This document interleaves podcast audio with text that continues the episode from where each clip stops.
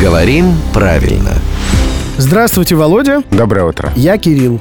Ты Рубен. Ну, в смысле, озвучиваю сообщение Кирилла. Он хочет, чтобы вы внесли ясность, как правильно, по средам или по средам мы тут собираемся, так же, как и по остальным будним дням недели. Два варианта есть по средам и по средам, оба правильные, если мы имеем в виду день недели.